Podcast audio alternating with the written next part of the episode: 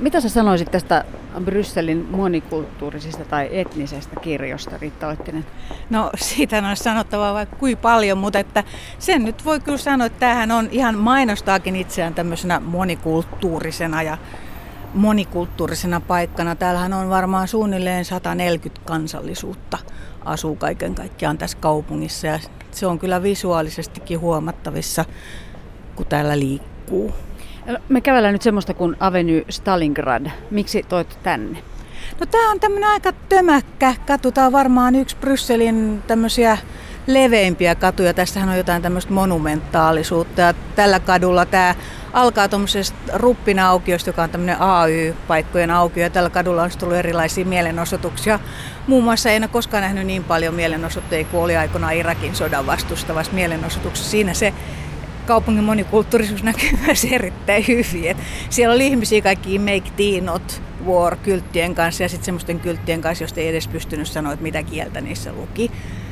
Tämä on aika iso kaup- katu, leveä ja pitkä katu ja tämän varrella on hyvin paljon tällaisia niin kuin nimenomaan Pohjois-Afrikkaan liittyviä yrityksiä, kuten matkatoimistoja ja kahviloita, erilaisia kauppoja. Ja tämä loppuu sitten tonne yhdelle juna-asemista, jossa on sitten lauantaina isot markkinat. Miten täällä niin kuin belgialaiset suhtautuu tähän monikulttuurisuuteen? Onko se, onko se niin kuin ok? No varmaan niitä mielipiteitä on yhtä paljon kuin belgialaisiakin, mutta et kyllähän täällä aika luontevasti ihmiset on tuttunut erilaisten ihmisten kanssa olemaan, koska tässä nyt ollaan oltu jouduttu olemaan aika lähekkäin erilaisia kansoja ja kulttuureja jo pitkään. Ja Belgiassa on tämä oma kaksikielisyys, niin on sinänsä joka on heille vaikea asia, niin he ovat sinänsä tottuneet kuulemaan monenlaisia kieliä. Brysseliläisessä ihan tässä matkailu, virallisessa matkailupolitiikassa, niin siinä kyllä korostetaan tällaista, että paitsi että tämä on Euroopan pääkaupunki, niin tämä tavallaan on tämmöinen jos määrin jopa tämmöinen pikku Yhdysvallat, että tämmöinen kansojen sulatusuuni. Ja siitä sitten on erilaisia tapahtumia, joista tätä yritetään korostaa, niin kuin esimerkiksi joka vuotiset tämmöiset sinneke-karnevaalit, se nimi Zinneke tulee tällaisesta ilmiöstä kuin kulkukoira, joka tarkoittaa niin kuin hollanniksi kulkukoiraa.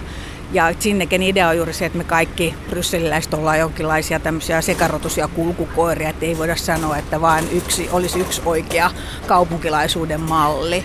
Ja sitä nyt sitten symboloi myös, täällä on semmoinen patsas kuin Zinneke, patsas, joka itse asiassa tavallaan on jonkinlainen paralleeli sille manneken pissille, koska se sinnekin siinä kadulla, niin sekin on juuri pissaamassa.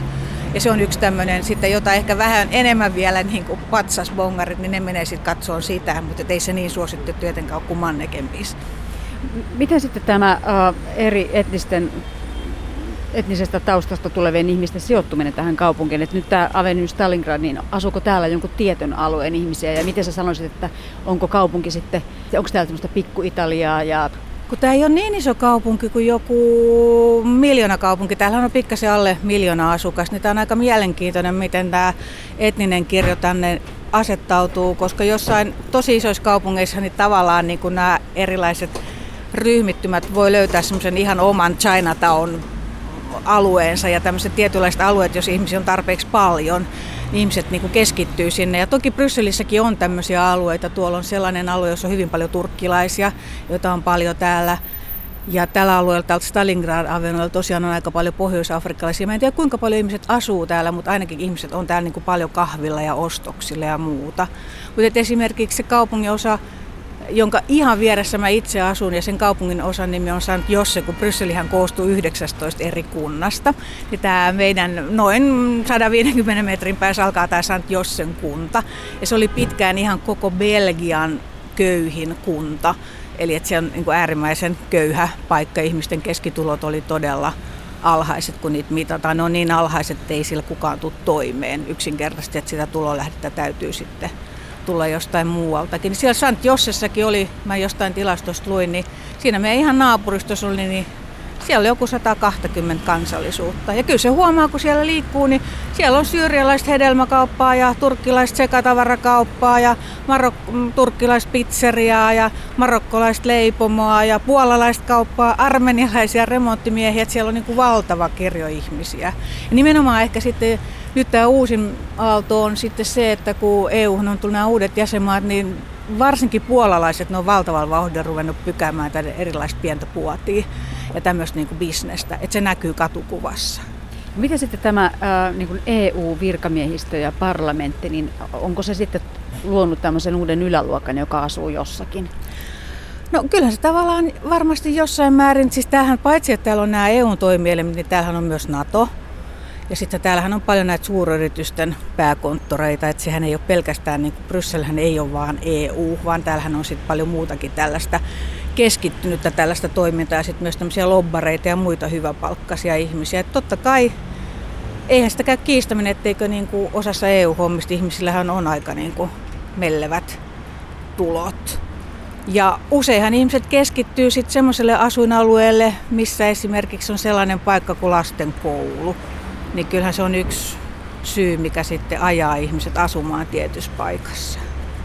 Mutta Brysselissä ylipäätään on se, että toisin kuin monessa muussa kaupungissa, jossa voi olla niinku hienoa asua keskustassa, niin Brysselissä tämmöistä keskustassa asumisen hienoutta ei silleen tunneta. Et varmaan itsekin, kun tuossa puhuttiin äsken, niin sanoit, että täällähän on vähän semmoista sotkusta tai vähän semmoista ehkä kodikkaan nuhjustakin. Että tämä keskustahan ei ole, jos vertaa johonkin Pariisiin tai Lontooseen, niin eihän täällä nämä kaikki talot kauhean hyvin pysy pystyssä ja on maalattu ja viimeisen päälle koristeltu. Ja, ja kun mitään tämmöistä julkisivun säätelyä ei niin kauheasti ole, niin se, ne voi olla aika huonossa kunnossa. Et keskustassa saattaa asua hyvinkin myös varatonta porukkaa ja sitten niin kuin porvaristo ja rikkaammat ihmiset, ne vähän asuu tämmöisillä niin kuin välimmillä alueilla, jossa voi sitten ajella autolla ja grillata ja käydä supermarketissa, että se elämä voi olla. Ja siellä ei taas sitten niissä paikoissa myöskään ole niin paljon semmoista elosuutta niin kuin kahvilaa ja muuta tällaista. Että mä itse tykkään tästä keskustasta just sen takia, että täällä on takuu varmasti aina joku meininki.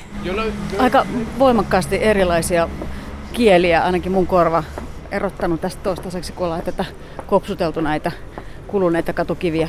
Mä luulen, että tämä olisi kyllä jollekin kielitieteelle semmoinen aarearkku, että se voi olla, että jos se tulisi tänne niin kuin tutkimusmieleen, niin voisi saada hermoromahduksen, koska täällä on kaikkea niin kuin ihan käsittämätöntä. Meilläkin on kotona käynyt jotain niin kuin remonttimiehiä, jotka puhuu arameaa, joka periaatteessa on kuollut kieli, niin kyllä se heillä hyvin se remontti sujuu niin kuin näillä heidän omilla termeillä edelleenkin. Kanssani kävelyllä Stalingrad Avenyllä oli Brysselissä asuva tutkija Riitta Oittinen. Mistä lie johtuu, että itse koen normaalitilaksi sen, että ympärilläni on paljon erinäköisiä ihmisiä. Se luo jopa tiettyä turvallisuuden tunnetta. Monikulttuurisessa kaupungissa se toteutuu parhaiten. Brysselissä on kevät. Leudot tuulet puhaltavat ja hiki valuu pitkin selkeä, koska päälläni on suomalaisittain aivan liian monta kerrosta vaatetta.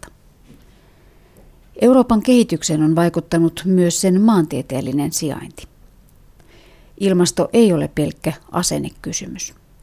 Se luo joko suotuisat tai epäsuotuisat olosuhteet ihmisten yhdessäololle. Heikki Mikkeli. Kyllä varmaan ilmasto salli monenlaisia asioita ja tähän poliittisen elämän kehityksen kannalta on ollut ihan tärkeää, että, että nämä Agora ja Forum, eli, eli kreikkalainen ja roomalainen tori, olivat paikkoja, jonka kansanjoukot saattoivat kokoontua kansankokouksiin, koska ilmasto oli leuto ja salli tämän ulkona tapahtuvan poliittisen toiminnan, kun esimerkiksi ajattelee Senaatin toria marraskuussa, niin aika har- vaikea sinne on mitään suuria ihmismääriä koota. Eli kyllä näillä, näilläkin asioilla tietysti on, on, on merkitystä. Tämän päivän maailmassa mun mielestä kulttuurit niin sanotusti hybridisoituu, eli sekoittuu kes- keskenään niin paljon, eli ei ole ehkä mun mielestä olemassa semmoista selkeästi erottuvaa länsimaista elämäntapaa. Toki täällä Suomessa ihmiset elää nyt jonkin verran samalla tavalla ja on, on semmoisia yhteisiä arvoja ja, ja, ja tapakulttuuria ja olemista ja niin poispäin, mutta kuitenkin täälläkin ihmisryhmät eriytyy yhä enemmän toisistaan, niillä on erilaisia tapoja, ne syö erilaista ruokaa, ne katsoo erilaisia elokuvia, ne kuuntelee erilaista musiikkia, eli mun mielestä se, se jatkuvasti tapahtuu pikemminkin tämmöistä niin kuin, hajautumista tai, tai eri kulttuuripiiriä ja, ja erilaisten alakulttuurien syntymistä. Eli kulttuuri ei ole enää semmoinen yhtenäistävä tekijä, vaan pikemminkin kulttuuri ehkä käytetään enemmänkin kuin erottautumisen välineenä.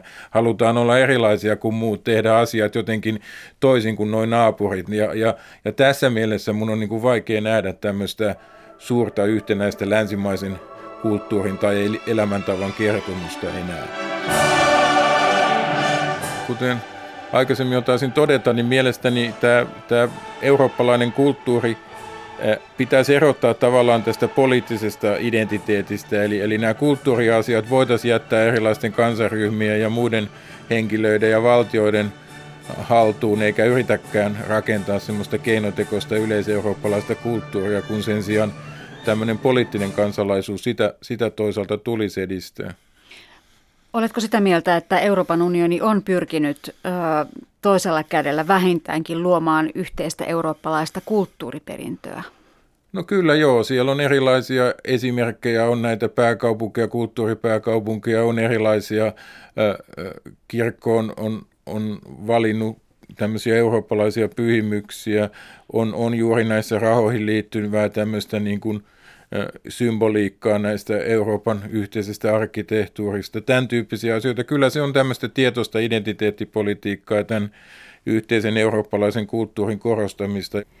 Euroopan unionin tiedotuskeskus Brysselissä jakaa halukkaille kassi kaupalla materiaalia kulttuurisen ja poliittisen identiteetin tueksi. Hyllystä löytyy muun muassa lapsille suunnattuja värityskirjoja, kuvakirjoja ja muistikirjoja. Aikuisempaan makuun löytyy sarjakuvakirjaa ja paksumpaa ja ohuempaa tiedotetta asiasta kuin asiasta. Parlamentin tiedotuskeskuksessa on upottavat sohvat. Tuulettimet hurisevat unettavasti ja henkilökunta on ystävällistä kuin kriisiapuun koulutetut vapaaehtoiset. Liisa Suvikumpu on tutkinut suomalaisen kulttuurielämän juuria. Onko olemassa leimallisesti suomalaista kulttuuria ja jos niin, mitä se mahtaisi olla? No se on ihan yhtä suomalaista kuin minkä tahansa kansan kulttuuri. Eli kaikki kulttuurit aina omaksuu ympäröiviltä kulttuurialueilta ja vaikutteista jatkuvasti. Että sehän on semmoinen niin kuin ikuinen prosessi. Ja jos me ajatellaan, mitkä nyt meidän mielestä on kauhean tämmöisiä suomalaisia ilmiöitä tai, tai asioita, niin meillä tulee mieleen tietysti tämmöiset kansalliset ää, laulut, tai kansalliset rakennukset ja instituutiot. Ja jos me lähdetään niitä purkamaan, niin itse asiassa sieltä ei jää oikeastaan mitään sellaista kauhean omaa, koska kaikki on meillä lainaa vain. Ja lähdetään vaikka tuosta Helsingin keskustasta, joka nyt on tämmöinen niin kuin sekä hallinnon että kulttuurin ydin, Senaatin tori, jonka keskellä meillä on Aleksanteri toisen patsas. No, Aleksanteri toinenhan on tietysti venäläinen, vaikka hän oli meidän keisarimme ja meidän hallitsijamme, niin on mun mielestä kauhean kuvaavaa, että tässä 2010-luvulla niin hän on tavallaan se meidän keskeisin hahmomme siellä. Ja me kaikki tiedetään mistä syystä, koska häntä pidettiin niin hyvänä ja lempeänä hallitsijana. Mutta se on myös mielenkiintoista, että itse se patsas, niin sehän on tällainen suomalaisen kansallisromanttisen taiteen oikein niin kuin huippuesimerkki, yksi meidän varhaisimmista julkisista monumenteista. Ja sen on toteuttanut kolme suomalaista, kyllä ihan suomalaissyntystä taiteilijaa, kuvanveistäjää, mutta kaikki he saivat kaikki vaikutteensa ulkomailta ennen muuta Roomasta. Eli siinä on idean isä oli Johannes Takanen, joka oli syntynyt Virolahdella, mutta vietti koko elämänsä Kööpenhaminassa ja Roomassa – ja myöskin Roomassa sitten piirsi aivan viimeisinä tekoina kuolemaansa niin tämän patsaan mallin, jonka sitten toteutti puolestaan Walter Runeberg, kyllä meidän kansallisrunoilijamme Joel Ludwig Runebergin poika, mutta hän eli yli kolme vuosikymmentä ulkomailla, Roomassa ja Pariisissa ja sitä ennen vielä myös Kööpenhaminassa. Ja sitten siinä ne alaosan hienot veistokset on toteuttanut Robert Stigel, joka syntyi Suomen linnassa, mutta eli niin ikään Euroopan suurissa taidekeskuksissa ennen aika varhaista kuolemaansa. Eli sillä tavalla, niin jos me katsotaan sitä symboliikkaa siinä veistoksessa ihan ulkoisesti, niin kaikki ne ideat siinä noudattaa tämmöisiä antiikin herospatsaita, ja sitten toisaalta näiden toteuttajien oma tausta on puhtaasti täysin yleiseurooppalainen. Mistä se johtuu, että nimenomaan kulttuuriväki niin on, on aina lähtenyt oman maansa rajojen ulkopuolelle hakemaan jotakin jostakin kaukaa? Mun mielestä on tietysti niin, että inspiraatiota täytyy saada kauhean monenlaisista eri lähteistä, jotta voi sitten suodattaa siitä sellaista jotain aidosti omaa ja ainutlaatusta. Ja sitten toisaalta kaukaa näkee lähemmäs. Eli kun lähtee pois kotimaasta ja niistä tutuista ympyröistä, niin me kaikki tiedetään, vaikka me ei olla taiteilijoita tai tieteilijöitä, niin me tiedetään, että me saadaan aivan uusilla, uudenlaisia näkökulmia sieltä muualta. Ja se on ihan selvää, että kun me nyt tässä puhuttiin vähän 1800-luvusta ja tämmöisestä tyypillisestä suomalaisuuden syntymisestä, niin se on ollut myös sellaista aikaa, jolloin Suomen piirit on ollut hirveän pienet. Täällä on ihan konkreettisesti asunut kauhean vähän ihmisiä ja täällä on ollut vielä kauhean vähän resursseja myös tukea taidetta ja kulttuuria. Eli silloin, kun täältä on lähdetty matkailemaan Eurooppaan, suuriin taidekeskuksiin ja kulttuurikeskuksiin, jossa on ollut aivan erilaiset perinteet, jatkumot ja sitten toisaalta myös se taloudellinen äh, mahdollisuuksien alusta, niin se on ihan selvää, että sieltä on saatu täysin erityyppisiä kokemuksia ja elämyksiä, ja koska sinne ovat tulleet kaikki muutkin, niin sitten on itse asiassa saatu paljon enemmän kuin vain sen tietyn kohteen, vain Roomassa italialaisten ideoita, Pariisissa vain ranskalaisten ideoita, vaan itse asiassa on aina ollut niin, että sinne mentiin nimenomaan tapaamaan näitä kosmopoliittisia muita taiteilijoita, eikä niinkään niitä natiiveja. Et se täytyy aina muistaa. Viime kädessä mun mielestä mitään taideteosta ei voida suodattaa sellaiseksi, että se olisi jotenkin puhtaasti edustaisi vain jonkun tietyn kansan jotain apokryyfistä luonteen, mikä se nyt sitten ikinä olisikaan. Mikä olisi loppujen lopuksi se tyypillinen suomalaisuus, niin sen mä haluaisin kyllä joltakulta kuulla. Kulttuuri on siis jotenkin ominaisluonteeltaan, se on aina monikulttuurista, että sitä ei voi, onko näin, että sitä ei voi milläkään, millään valtion rajalla rajata, että tämä on, tämä on suomalaista kulttuuria. Kyllä se näin on.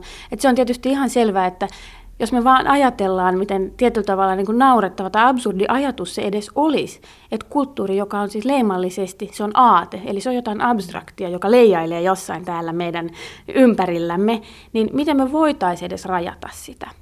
Nämä maantieteelliset rajat, kansallisvaltioiden rajat, jotka nekin on hirveän uusi juttu, tuli vasta 1800-luvun mittaan, niin nehän on kauhean tällaisia keinotekoisia. Ne nyt on mennyt milloin viivottimella vetäen, milloin maantieteellisten jotenkin jokien tai, tai vuorijonojen mukaan, mutta et eihän sekään ole koskaan estänyt. Joki on helppo ylittää, että sehän päinvastoin yhdistää kansoja eikä erota niitä yleensä. Et sillä tavalla niin se olisi tosiaan kauhean keinotekosta ruveta tekemään jotain rajauksia.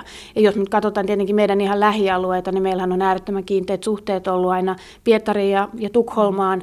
Että se on ihan selvä, kun katsotaan kartalta, että sitten joskus maantiede nimenomaan toimii tämmöisenä suorastaan kulttuurivirtausten edesauttajana. Että siitä on ollut niin helppo päästä rannikoita pitkin ja sitten kun junayhteydet tuli, niin sitten niiden avulla sinne ihailemaan ja näkemään helposti läheltä taas paremmin. Tämmöinen ajatus kulttuuriimperialismista, joka olisi nyt jotenkin tuhonnut näiden kansallisvaltioiden oman kulttuurin, niin ilmeisesti tämä ajatus on ihan pielessä jo lähtökohdistaan, koska ei ole ollut mitään tällaista omaa. Niin, no tuo on tosi hyvä kysymys. Tietysti tänä päivänä me koko ajan kuullaan tätä nykypäivän mantraa globalismista. Niin en mä väitä, kyllähän se on jollain tavalla vähän huolestuttava, jos ajattelee kulttuuriimperialismin yhtenä globalismin puolena, niin onhan siinä sellaisia piirteitä, että jos nyt katsoo vaikka brittiläistä imperiumia, joka sitten 1800-luvulla levittäytyi ympäri maailmaa ja kylläkin toi näitä eurooppalaisia arvoja erittäin vahvasti vain omista lähtökohdistaan käsin, koska ajateltiin, että ne on niin paljon ylempänä niitä alkuperäiskulttuureja. Niin totta kai siinä on aivan hirveän paljon kaikkea kielteistä ja silloin on tullut tuhottua paljon. Mutta sitten taas sen rinnastaminen, että mikä nyt sitten on ää, niin kuin pahinta tai pahempaa, että et mitä sitten kussakin maassa tehdään itse, mitä me tuhotaan aivan tavallaan huomaamatta.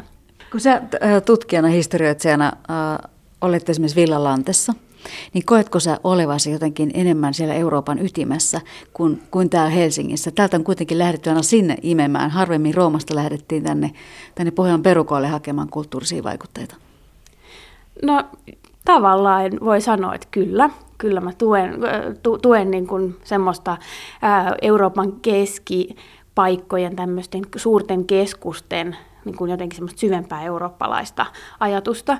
Mutta sitten toisaalta, kun mä oon landella laiturin nokassa, niin mä koen tosi vahvasti, että se on ihan mielettömän tärkeä osa Eurooppaa.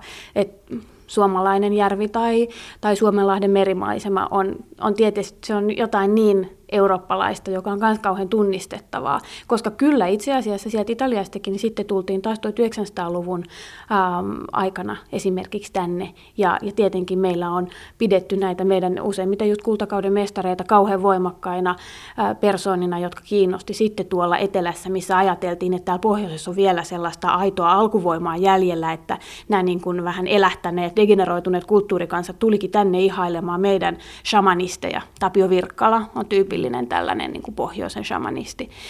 Eli, eli siinä mielessä ää, ei niitä voi oikein verrata, että niin kuin varmasti meille kaikille niin se eurooppalaisuus ja se oma identiteetti, niin se näyttäytyy ja tuntuu niin hirveän erilaisina riippuen ihan tosi pienistä jutuista. Että totta kai Villa Lanten terassilla, kun koko Rooma avautuu jalkujen juuressa, niin se on jotain semmoista tosi syvää, sellaista vähän sanoin kuvaamatonta eurooppalaisuuden tunnetta, joka sitten taas on sellainen vaan niin kuin heijastuma sitten täällä Suomessa. Mutta kyllä mä saan hirveät kiksit siitä, että mä oon Senaatin torilla ja juuri eilen aurinko osui käsittämättömän upeasti juuri remontoidun kansalliskirjaston fasadiin, joka on Engelin, saksalaisen arkkitehdin, täysin antiikin, ihan teidän mukaan toteuttama yksi meidän hienoimpia rakennuksiamme. Niin kyllä siinä se eurooppalaisuus sai mun sydämen pamppailemaan ylpeydestä. Voisitko sä kuvitella, että jonakin päivänä ää, sä kokisit eurooppalaisen identiteetin vahvemmaksi kuin tämän, tämän helsinkiläis-suomalaisen? No, en voi, koska mulle ne on ihan aina, niin kauan kuin mulla on muistia, niin ne on ollut mulle täysin yhteneväiset. Eli mulle ei ole olemassa sellaista suomalaisuutta, joka olisi erotettavissa eurooppalaisuudesta ja päinvastoin. Ja mun Eurooppa sisältää Suomen aina yhtenä täysin erottamattomana osana. Että se olisi jotenkin, en oikein tiedä mihin sitä edes voisi verrata, mutta niitä ei saa niin kuin mun elämässä ja identiteetissä irti toisistaan. Mä keräsin tähän lappuun vähän tämmöistä nimilistaa näistä suomalaisista kulttuurivaikuttajista. Me on mainittu jo esimerkiksi Engel, mutta sen lisäksi esimerkiksi nämä sotaajan viihdyttäjät, Harmony Sistersit, niin he olivat norjalaisia. Hella Vuolijoki oli Virosta, Valentin Vaala Venäjältä, Teuvo tuli jo Latviasta. Ja tietysti sitten loppuun vielä täytyy muistaa Neil Hardwick, joka on naurattanut meitä brittihuumorilla ja nähnyt meissä suomalaisissa se, mitä mä ehkä itse nähdä. Niin miten, miten tällä perusteella voi sanoa, että on olemassa, että he ei olisi suomalaisen kulttuurin edustajia? No onneksi ei tarvikaan. Tämä on mun mielestä siinä se hienous, että tuo oli kauhean hienosti löydetty nimilista, koska ne on just sellaisia nimiä, joista suomalaiset ei, niin kuin, ne ei edes tahdo uskoa, että miten niin ei ole suomalaisia. Ja tietenkin ne on.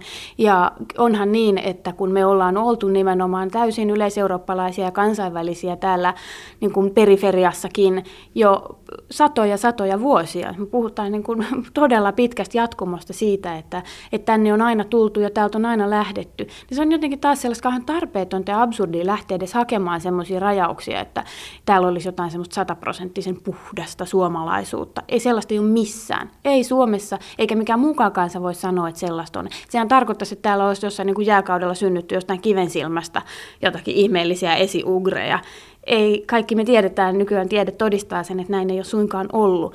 Ja meillä on täällä jälkiä kauhean pitkistä vaikutteista ja monenlaisista tulijoista.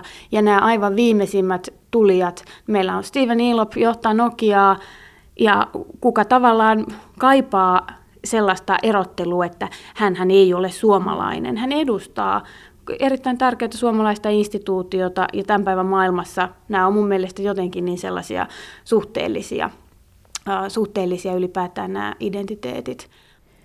Hän oli Helsingin yliopiston tutkija, Euroopan historian dosentti Liisa Suvikumpu. Monikulttuurisessa Euroopassa on yhä jotakin pysyvää. Maisemia ei voi vaihtaa eikä sekoittaa toisiin maisemiin. Näitä leimallisesti tiettyyn valtioon kuuluvia ja tunnistettavia maisemamuotoja tai kansallisia tiloja kutsutaan kansallismaisemiksi. Suomen itsenäisyyden juhlavuonna 1992 Suomi sai uudet kansallismaisemat. Niitä on nyt 27 kappaletta ja niiden kerrotaan ilmentävän Suomen eri osien edustavimpia luonnon- ja kulttuuripiirteitä. Mukaan on mahtunut myös kaupunkinäkymiä. Eurooppalainen kulttuuri on paljolti kaupunkikulttuuria vai kuinka? Maisematutkimuksen professori Maunu Häyrynen kaupungit on olennaisia ympäristöjä, jossa, jossa niin kuin tällainen kulttuurinen innovaatio tapahtuu, mutta ei ne ole tietenkään ainoita sellaisia. Että, että kaupungilla on ollut keskeinen rooli, niillä on, ne on muodostaneet tämmöisiä tärkeitä verkostoja eri aikoina keskenään, mutta, mutta se mitä kaupunkien ulkopuolella on tapahtunut, niin se on ollut vähintään yhtä lailla tärkeää. Eurooppalainen kaupunkikulttuuri on vanhaa, se ei ole kaikkein vanhinta, mutta, mutta sillä on hyvin pitkiä jatkumoita ja, ja tota, siinä suhteessa voidaan ajatella, että, että tämmöinen kaupunkikulttuurin juurtuneisuus ja kerros, kerroksellisuus on, on, on Euro, se korostuu eurooppalaisessa. Jos nyt verrataan uuteen maailmaan, niin se korostuu täällä varmasti enemmän. Sä oot tutkinut kansallismaisemaa, kansallismaisemia sekä sitä käsitettä. Mikä on kansallismaiseman suhde tähän kansallisvaltioon?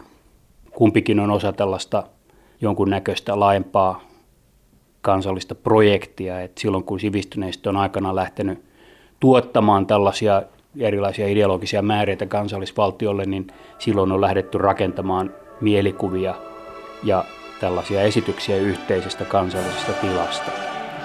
Niillä on tietysti tähdätty siihen, että tämä kansallinen tila toteutuu tällaisena suvereenina omana valtiona. Aina näin ei ole käynyt.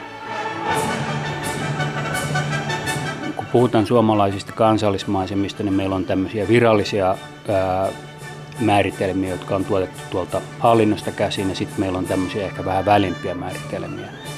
Jos katsotaan, että miten näitä mielikuvia Suomen kansallisesta alueesta on tuotettu, niin tällaisissa kansallisissa kuvastoissa urbaanilla maisemalla on yllättävänkin tärkeä rooli. Eli siellä on paljon kaupunkimaisemaa. Kaupunki on ollut se paikka, josta käsin oikeastaan sivistyneistä on tarkastellut suomalaista maaseutua. Se on ollut tällainen urbaani katse se sulkeistetaan pois tästä, tästä niin kuin usein kun puhutaan kansallismaisemasta, niin siitä, sitä, siitä kuvaillaan sillä, sillä tavalla kuin mitä, mitä, mitä sä itse tässä, tässä tota, samanlaisella ilmaisuilla kuin mitä sä itse äsken käytit, eli, eli, eli tämmöisenä niin kuin metsä, järvi maisemana, mutta, mutta tota, tosiasiassa se on, siellä on myöskin tämmöinen aika vahva urbaani elementti olemassa.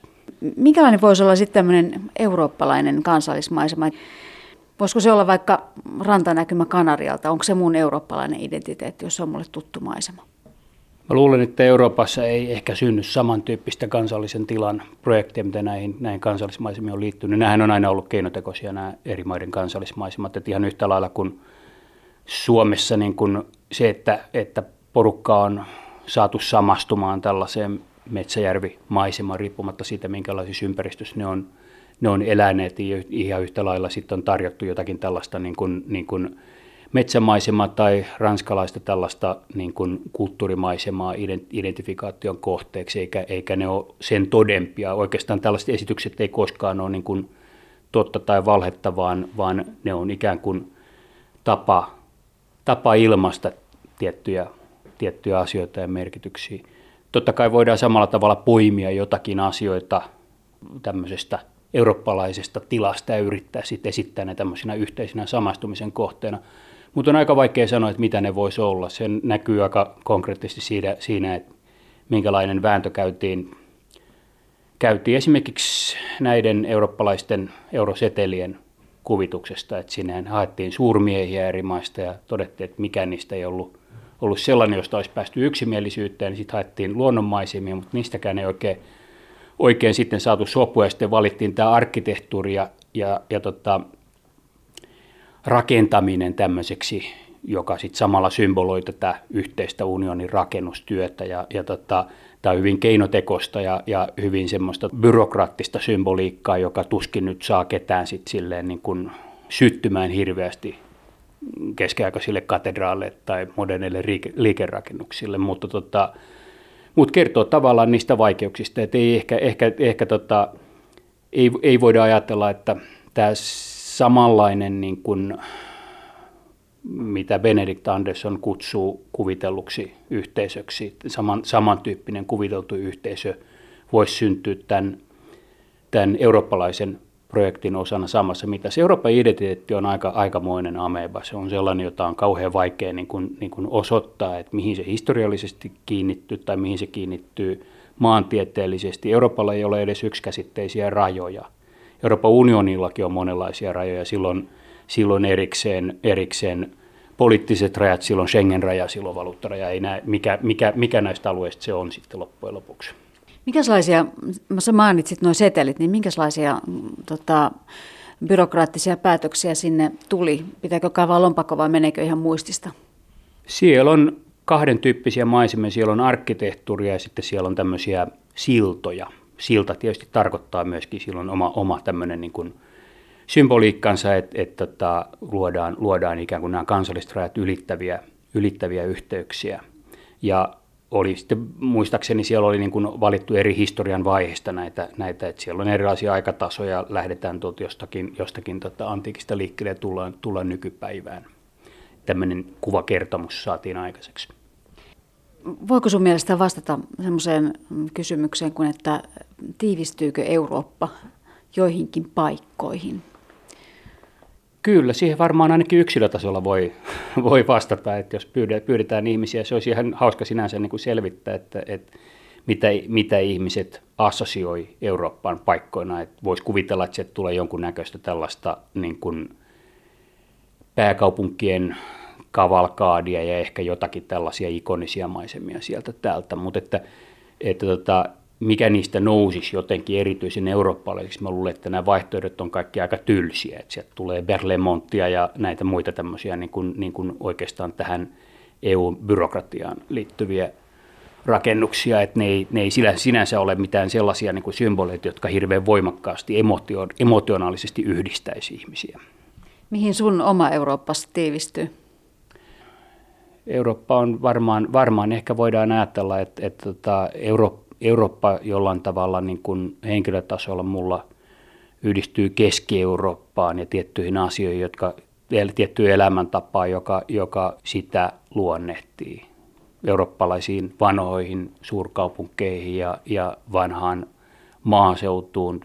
Vuoden, vuoden ajat Euroopassa, Eurooppahan on myöskin osit Keski-Eurooppa liittyy tietynlaiseen ilmastopyykkeeseen, joten silloin tietyt luonteen, luonteenomaiset vuoden aikansa. Ja ehkä on semmoinen, niin kuin voidaan ajatella, että, että tota, lentokoneesta ulos astuessa semmoinen, semmoinen tota, vähän niin kuin saasteisen ilman haju, joka lähtää nenään, niin sekin on semmoinen, joka luonnehtii mielikuvatasolla Eurooppaa, kun sinne menee. Tämän tapaista asiat. Kuinka eurooppalainen sun mielestä Suomi on?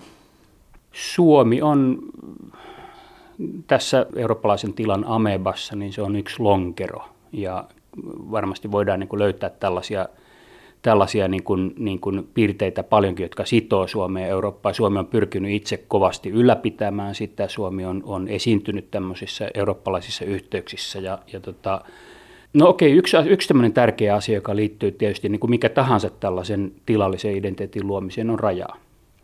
Ja Suomi on profiloitunut Euroopassa nimenomaan tämmöisenä raja-alueena. Suomihan on, oli ensimmäinen maa, jolla oli yhteinen Schengen-raja, ensin EU-raja ja sitten Schengen-raja Venäjän kanssa. Ja tota, nyt sitten niin tämä vaihdos eurooppalaisesta tilasta ei-eurooppalaiseen tilaan, joka tietysti maantieteellisesti on Venäjän puolella vielä Eurooppaa, mutta ei ole, ei ole tätä niin kuin unionin Eurooppaa, niin se on sellainen, joka ehkä Suomea, Suomea luonnehtii kaikkein voimakkaimmin eurooppalaisen tilan osana. Palataan vielä ihan lopuksi tuohon kansallismaiseman käsitteeseen, niin onko se sun mielestä enää nykypäivää? Kansallismaisemaa tarvittiin tietyssä vaiheessa, kun kansakuntaa rakennettiin, mutta vieläkö ylipäänsä tarvitsee ajatella, että mikä on suomalainen kansallismaisema? Mä itse asiassa itse kuvittelin, että se on taakse jäänyttä elämää silloin, kun näitä lähdettiin tekemään näitä listoja. Että mä tulkitsin itse, että se, että ympäristöministeriö teki tällaisia niin kuin tai tästä kansallismaistumasta keskusteltiin, oli tällaista niin kuin Euro- Eurooppaan yhdentymisen jonkunnäköistä kipuilua, että haluttiin tarrata johonkin sellaiseen, mikä koettiin arvokkaaksi ja, ja minkä pelättiin jotenkin niin kuin vaarantuvan, mutta itse asiassa näihin kansallismaisemiin on sitten myöhemmin liittynyt sen tyyppistä pohdintaa, joka mun mielestä on ollut kiinnostavaa. Ne on esimerkiksi kirjallisuudessa ja, ja tota, rockmusiikissa tai kaiken näköistä niin kuin asiaa on tapahtunut siellä. Ja se ei ollut pelkästään tällaista niin kuin byrokraattista ylhäältä päin annettua pönötystä, vaan, vaan nämä on jollain tavalla puhutelleet ihmisiä, nämä, nämä tota, kansallismaisemat. Ja ne on paikkoja, joissa useissa näistä kohteista niin edelleenkin käydään. Mikä se on se kaikkein rakastetun kansallismaisema? Onko se se kolin huippu, mistä katsellaan Pielisen aaltoja?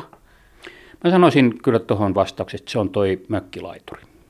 Eli se on se, mitä ihmiset kaikkein eniten tavallaan tuottaa. Se on semmoinen, jolla on, sillä on kytkentä tämmöiseen sekä niin kuin henkilökohtaiseen elämäntapaan, että sitten silloin kytkentä tähän tällaiseen niin kuin kansallisromanttiseen Suomi-diskurssiin. Et, et, tota, Tämä on se, millä, millä se niin kuin välittyy. Totta kai nämä on nämä tällaiset ikoniset paikat, joita käydään katsomassa, niin, niin nekin on, on tärkeitä, mutta tänä päivänä koli ei ole enää semmoinen, niin kuin ei, ei voi lähteä siitä itsestään selvästi, että, että kaikki suomalaiset tietäisi, missä koli on ja miksi se on tärkeä. Mökkikulttuurissa näkyy vielä tämä kansallisen yhtenäiskulttuuri jonkunnäköinen niin kuin, niin kuin jatkumo.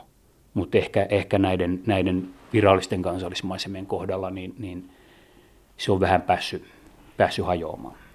Kansallismaisemista puhui professori Mauno Häyrynen. Missä kulkevat Euroopan rajat? Entä rajat Euroopan sisällä? Pitkään toisen maailmansodan jälkeen Eurooppa kuvitteli tulleensa valmiiksi, kunnes koulukartastot vanhenivat kertarytinällä. Heikki Mikkeli.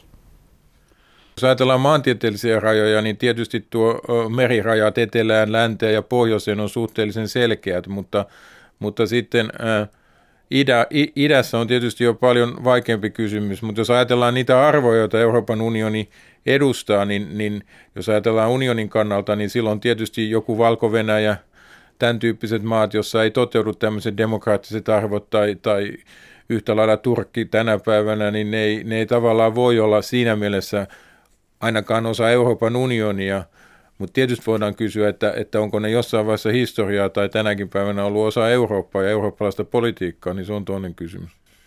Kulkeeko Heikki Mikkeli sinun mielestäsi Euroopan äh, koillinen raja pitkin Suomen itärajaa?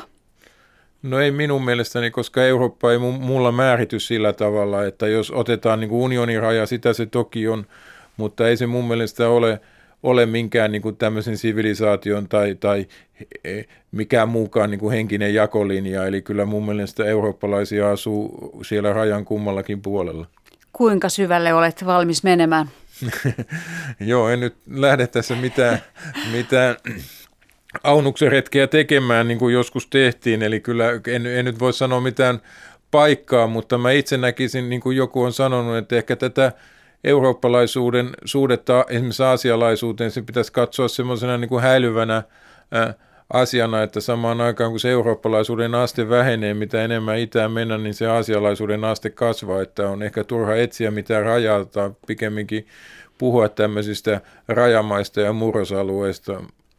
Ihmiset kuitenkin pitävät selkeistä linjoista siitä, että se raja johonkin kohtaan asetetaan ja ja nimenomaan idän suunnalla Uralvuoristo on ollut perinteisesti se raja. Minkä vuoksi?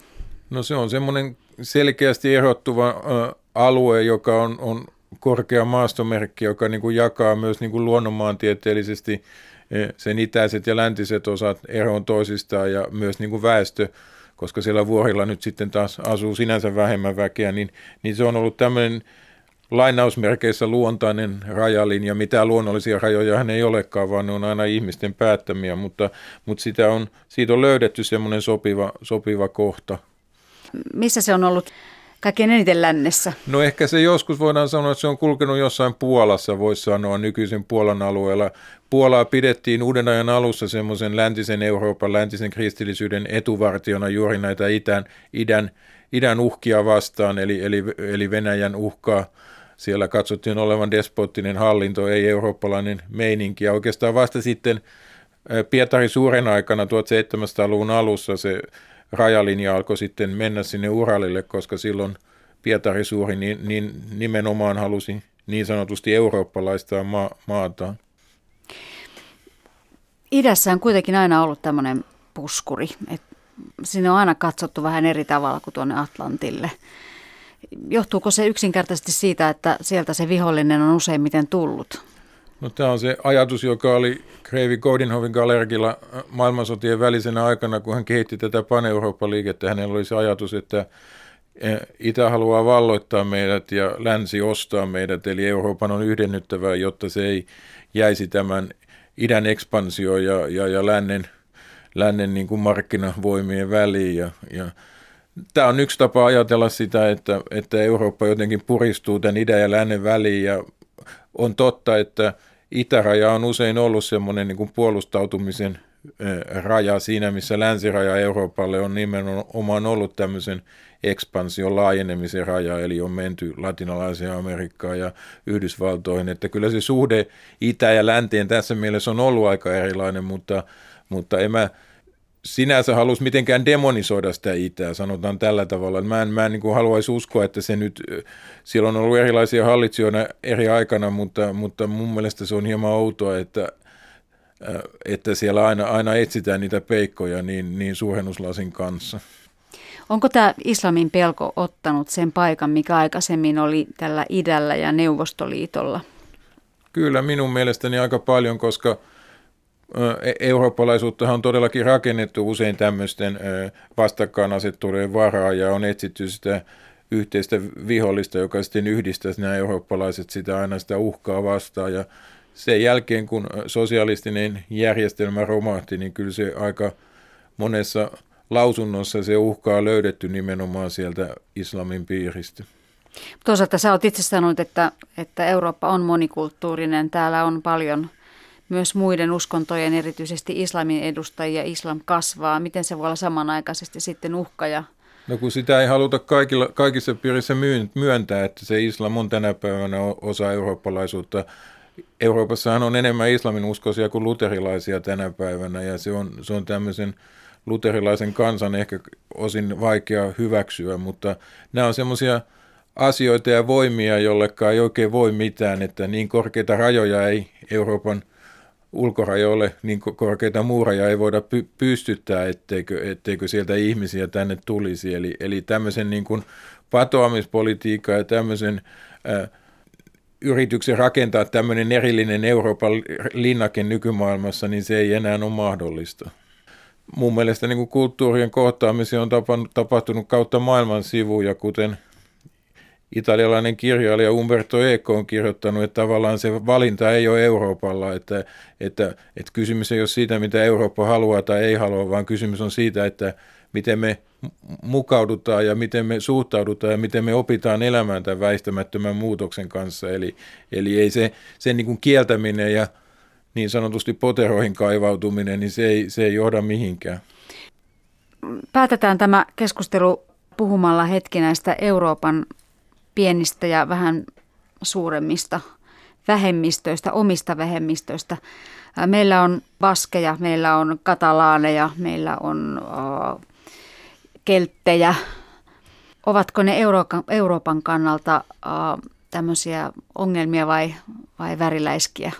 ehkä pikemminkin väriläiskiä, eli en, en ymmärrä, miksi eurooppalaisuutta pitäisi tunkea tai jahtaa mihinkään yhteen muottiin, mutta tietysti tämmöinen kansojen itsemääräämisoikeus ja, ja, ja puhutaan erilaista autonomisesta tai, tai jopa itsenäisyydestä, niin se on sitten suurempi kysymys, että mitä semmoisen kanssa tulisi tehdä. Sä oot itse puhunut siitä, että, että ihan tasan ei käy tämä arvostelu. Minkä takia esimerkiksi kosovolaisten annetaan itsenäistöä, mutta baskien ei? Tämä on erittäin hyvä kysymys. Eli, eli ehkä tällä hetkellä baskeista suurin osa ei haluakaan itsenäistyä. Joskus ehkä oli tilanne toisin. Eli, eli kysymyshän on tietysti myös tämän niin kuin kansanryhmän omasta halusta, mutta jos, jos ajatellaan Skotlannin kohdalla tällä hetkellä, että, että siellä tämä itsenäisyysliike on saa, saanut suuresti kannatusta ja sitten voidaan kysyä, että onko se oikeutettu vai ei, eli, eli juuri tämä niin kuin laajemmassa mielessä kysymys, kysymys eli siitä, kuka on niin kuin oikeutettu vapaustaistelija ja kuka on tämmöinen niin kuin laiton tai rikollinen separatisti, joka, joka hajottaa jotain valtiota, niin sehän on aivan näkökulmakysymys. Ja Euroopan viranomaisilla on usein ollut tämmöisissä tilanteissa semmoinen aika pragmaattinen politiikka, että niin, niin kauan kuin – mikään itsenäistymisliike ei näytä kovin todennäköiseltä, niin sitä vastustetaan, mutta sitten kun tulee tilanne, että, että se itsenäisyys rupeaa näyttämään todennäköiseltä ja, ja, ja miltei väistämättömältä, niin sitten se kelkka käännetään usein. Ja, ja kyllähän tämä näkyy myös niin kuin unionin politiikassa siinä mielessä, että, että osa niin unionin jäsenvaltioista ei ole esimerkiksi tunnustanut Kosovon itsenäisyyttä vielä, kuten Espanja, koska Espanjan viranomaiset varmaan näkee tässä tämän tämmöisen paralleellisen vertailukohdan juuri näihin omiin vähemmistöihin, kuten baskeihin ja katalaaneihin, joiden niin kuin omia irtautumispyrkimyksiä ei sitten haluta millään tavalla tukea.